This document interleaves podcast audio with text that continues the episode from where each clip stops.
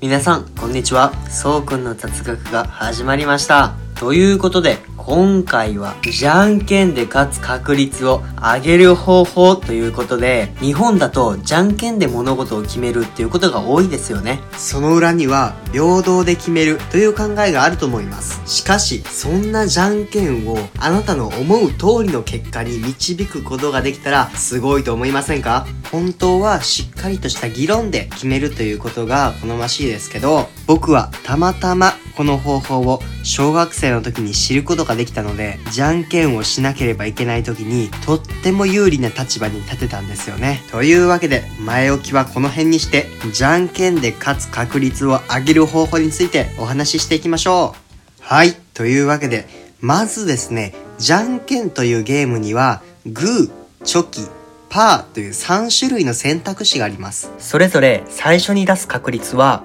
グーが35%、チョキが31.7%、パーが33.3%という風に少し偏りがあるんですね。なので確率的にはグーが一番最初に出やすいので自分はパーを出すと勝ちやすいんですね。しかしこれはあくまでも確率論に過ぎません。人によってはチョキをたくさん出しやすい人もいると思います。そういった場合、統計学上の確率というのは少し頼りないのかなって思うんですよね。ということで、確率論じゃないじゃんけんの必勝法っていうのもお伝えいたします。じゃんけんに勝つにはあるものを使用するんです。それは、そう、心理学です。じゃんけんはとても単純でフェアなゲームだと思いがちですが、心理学を使うことによって運任せにしなくて良くなるんです。ということで結論から言うと、相手の意表をついて突然じゃんけんを仕掛けてチョキを出せば勝つ可能性が高くなるんですね。こちらを詳しく説明すると、人間にとってパーの形が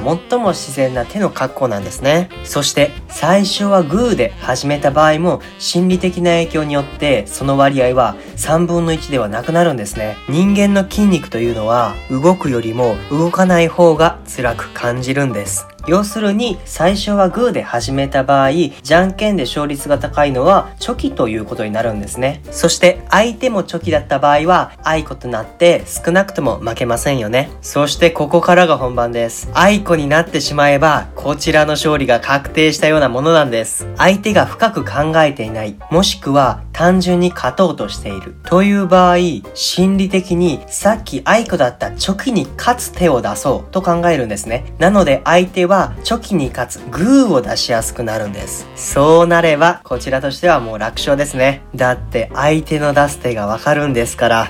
ということで、ここまでは1回の勝負のことを考えてお話ししてきましたが、3本勝負だったり、複数回の勝負の場合はどうなるのか気になりませんか？こちらも特別に解説しちゃいます。こちらも結論から言うと、1回戦目であなたがグーで勝ったとします。そうすると、2回戦目はチョキを出すと勝ちやすいです。そして2回戦目でチョキで勝ったとします。そうした場合、3回戦目はパーを出すと勝ちやすいです。ということで、勝った場合は、グー、チョキ、パー、グー、チョキ、パーの順番で出すことによって勝率がぐんと上がるんですね。そしてもし1回戦目でグーで負けたとすると、2回戦目は同じグーを出した方がいいんですね。ここまでを簡単にまとめると、あなたが勝った場合は、グー、チョキ、パーの順番で出せばいい。反対に、あなたが負けた場合は、負けた時と同じ手を出せばいいということなんです。